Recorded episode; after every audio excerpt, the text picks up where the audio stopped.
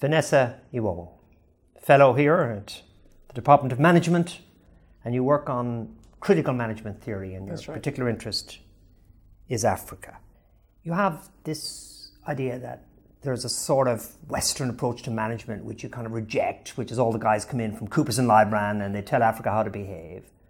But also, you have this criticism of a kind of anti imperialist model, which says we have to reject the whole West because this is just another example of colonial power. That's right. And then you say there's this kind of hybrid approach.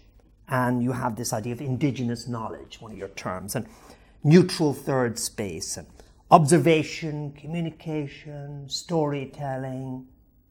It's not the West, it's not anti West, it's management. What is it?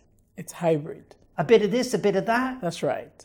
Essentially, Pan African approaches tend to romanticize and essentialize.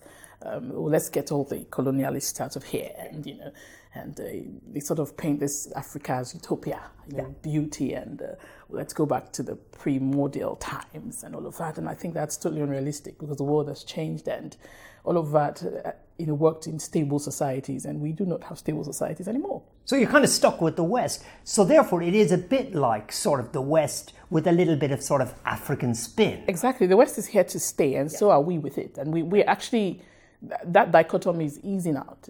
The earlier we start to um, not essentialize that difference, the better for us. We have to negotiate it. Right. But what what does it mean in practice, you see? I mean, say take uh, an African country, I don't know, Rwanda, say, Okay. with a very strong leader and so on.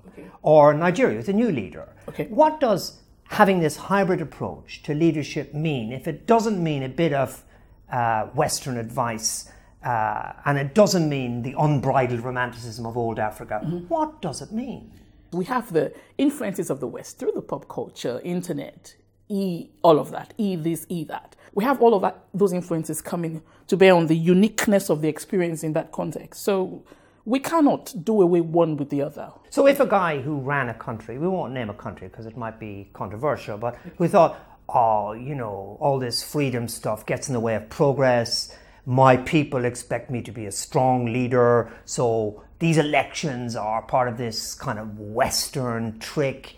You would be saying, hey, maybe that's a bit hybrid, or you'd be saying that's in unacceptable. I mean, do you just become an apologist to whatever the African leader does under cover of African hybridity?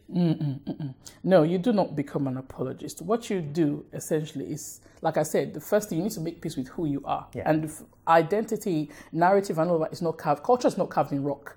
Culture changes. I mean, it's it's it's it's dynamic. It's you know. So what I say is, we must we must um, remain abreast of the times. We must make peace with who we are and what we have, and we must negotiate that context because you, you can't. That's why. And be confident. Is it, is it in a kind of way about being confident as a, as a continent? Being able- confident as a Yeah, continent. Yeah.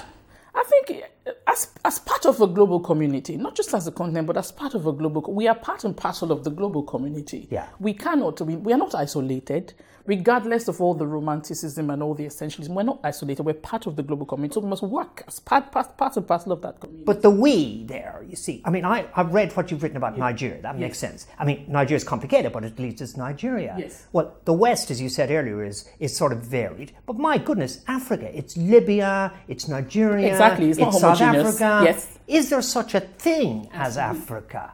ah, now the argument is that Africa is a colonial construct. Yeah, I was going to say that to you. Yes. But the thing is, this is what we have to work with right now Africa.